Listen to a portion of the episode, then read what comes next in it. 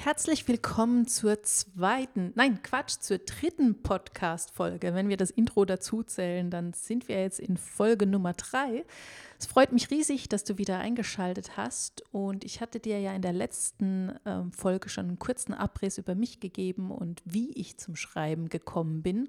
Das fragen mich nämlich immer ganz, ganz viele. Also wie gesagt, ich äh, hatte die Idee, nachdem ich die Chroniken der Unterwelt von Cassandra Clare gelesen habe. Das war mein Auslöser, warum ich mit dem Schreiben anfangen wollte. So, aber wie habe ich das Ganze denn jetzt angestellt und wie bin ich vorgegangen? Was habe ich getan? Wie habe ich das Schreiben gelernt? Und darauf möchte ich gerne hier in dieser Podcast-Folge eingehen. Ich hoffe, du kannst was für dich rausziehen.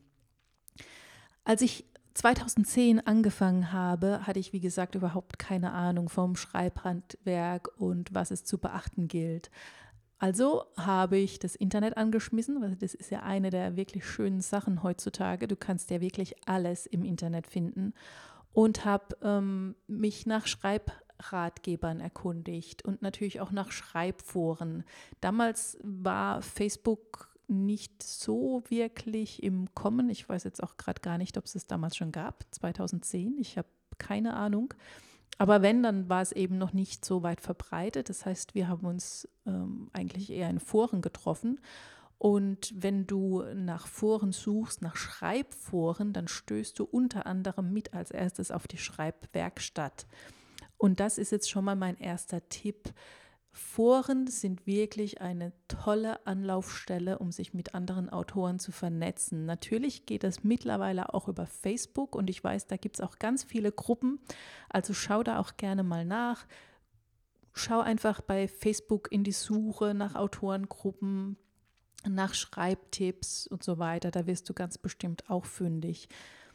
Ich habe damals mit der Schreib Werkstatt angefangen und habe mir da eben ein Konto angelegt und habe angefangen zu kommentieren und zu schauen, was denn andere Autoren so schreiben und habe dann eine Userin getroffen, die selbst auch ein kleineres Schreibforum hat. Das gibt es jetzt heute leider nicht mehr. Das hieß damals Librarius Autorenforum und wir waren nur ungefähr 20 Leute. Also es war wirklich so eine ganz kleine Gemeinschaft. Und das war wirklich toll, weil wir uns alle kannten. Wir waren auf einer sehr persönlichen Ebene unterwegs. In der Schreibwerkstatt sind natürlich viele, viele Menschen drin. Da bekommst du viele Infos, viele wertvolle Infos. Ähm, mir persönlich hat dieses kleinere Miteinander damals mehr gebracht, weil ich, weil das für mich einfach intimer war. Das heißt, wir hatten in den Foren auch verschiedene Bereiche, in denen wir unsere Texte eingestellt haben. Ich auch. Und da haben wir uns dann gegenseitig geholfen. Also eine Autorin hat dann ihren Prolog oder das erste Kapitel eingestellt und wir haben gemeinsam Textarbeit gemacht. Das heißt, wir haben wirklich Zeile für Zeile auseinandergenommen. Wir haben überlegt, welche Verben könnte man hier besser verwenden. Ist der Text ähm, zu langsam, zu schnell? Ist denn alles verständlich und so weiter?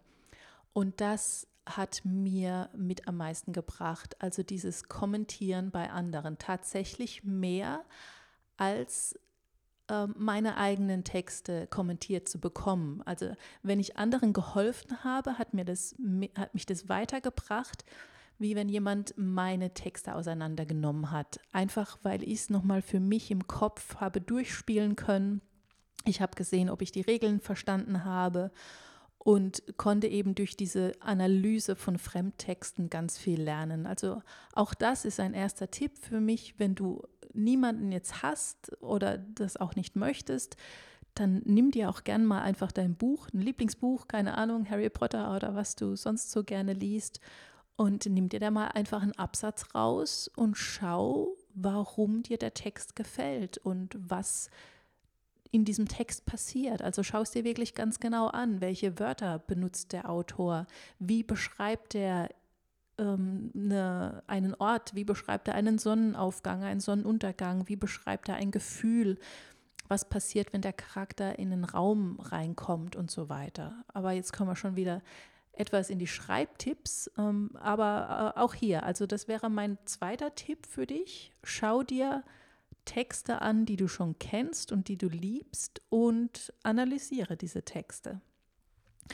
So, also ich war in diesem Schreibforum und ähm, habe da fleißig mit den Seelenwächtern gepostet und habe mir da Tipps geholt und so weiter und habe aber auch parallel Schreibratgeber gelesen.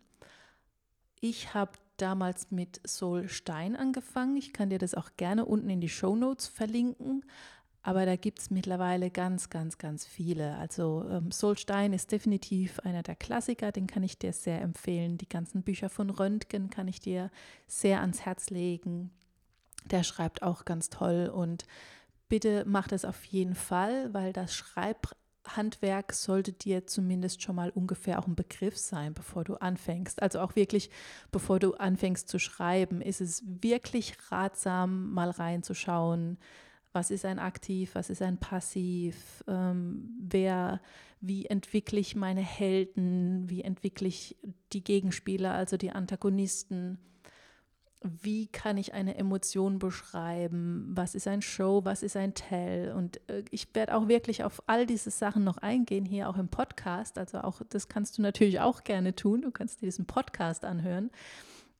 Aber hol dir einfach ganz viele Tipps und tauch da so tief ein, wie du kannst. Also ich habe wirklich in der Zeit alles aufgesaugt, was ich konnte und habe das inhaliert und habe versucht, es auf meine Texte anzuwenden. Und auch hier nochmal ein kleiner Tipp. Also mir wurde damals gesagt, lerne das Schreibhandwerk nicht an deiner eigenen Geschichte, sondern schreib Kurzgeschichten, schreib diese ganzen Übungen, die du da bekommst und ähm, das wäre viel besser und so weiter. Und ganz ehrlich, ich habe das nie gemacht.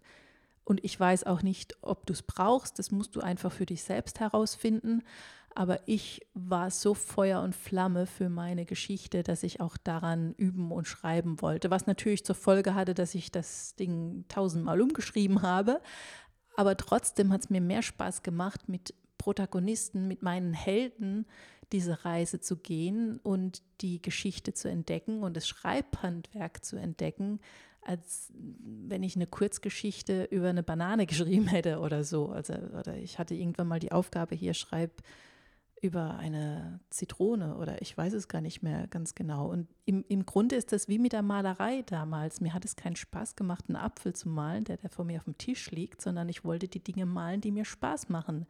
Und warum denn auch nicht? Also es verbietet dir ja keiner. Also übe auch gerne an deiner eigenen Geschichte. Und wenn es dir dann hinterher taugt, dann behalt den Text. Und wenn es dir nicht gefällt, dann lösche ihn einfach wieder. Es kommt niemand vorbei und sagt, das darfst du nicht so tun. Es gibt keine Schreibpolizei. Also gerade beim Schreiben und beim Geschichtenentwickeln ist alles erlaubt, was dir Spaß macht. Ja, das war also so mein Weg und ich habe auf diese Art das Schreibhandwerk erlernt. Es ging auch eine ganze Weile, ich schätze mal so bestimmt ein Jahr oder zwei und wurde immer sicherer in meiner Geschichte und habe ähm, angefangen, die immer weiter zu erzählen und nachdem ich so ungefähr eine Vorstellung davon hatte, wie das Schreibhandwerk funktioniert, war mein nächstes Ziel, die Geschichte zu Ende zu bringen, weil das ist nämlich meistens der Knackpunkt, dass Autoren, wenn sie begriffen haben oder, oder Neuautoren oder vielleicht auch noch alte Autoren, ich weiß es nicht, aber wenn, wenn, wenn du begriffen hast, wie das Handwerk funktioniert und auf was du achten sollst, dann kommt ganz oft der Zeitpunkt, in dem man sich zu sehr in einem Text verliert und dann anfängt, die Sätze über zu analysieren und dann dreht sich das Ding im Kreis und es geht nicht voran. Also mach dich schon mal von Anfang an von dem Gedanken frei, dass du einen perfekten Text schreiben wirst, weil du kannst keinen perfekten Text schreiben. Es, es geht einfach nicht. Du wirst immer irgendetwas finden, was du noch verbessern kannst. Und deswegen lass den Gedanken gleich zu Beginn bitte hinter dir und schreib ab einem gewissen Punkt wirklich einfach nur noch deine Geschichte. Das habe ich dann getan und habe die Seelenwächter Band 1 auf diese Art dann auch abgeschlossen. Das heißt, das äh, erste Band äh, damals hatte, glaube ich, einen Umfang von 380 Seiten oder nicht ganz 400, ich weiß es jetzt gerade nicht mehr. Und ähm, ja, so habe ich meine erste Geschichte fertig geschrieben. Also erstmal das Schreibhandwerk lernen, dann die Geschichte zu Ende bringen und dann kannst du nochmal in aller Ruhe überarbeiten. Aber Hauptsache, deine Geschichte ist auf dem Papier oder im Rechner oder wie auch immer du schreibst. Genau, also insofern, das ist jetzt hier ein kurzer Abriss darüber, wie ich mit dem Schreiben angefangen habe. Schau einfach, ob es ein Weg für dich ist, ob du dir das vorstellen kannst. Probier aus. Ganz wichtig, probier wirklich ganz viel aus. Mein Weg ist nicht der einzig richtige, mein Weg ist nur einer von ganz vielen und du musst testen, was dir liegt und wie du am besten zurechtkommst. Und ich glaube, das ist das ganze Geheimnis beim Schreiben.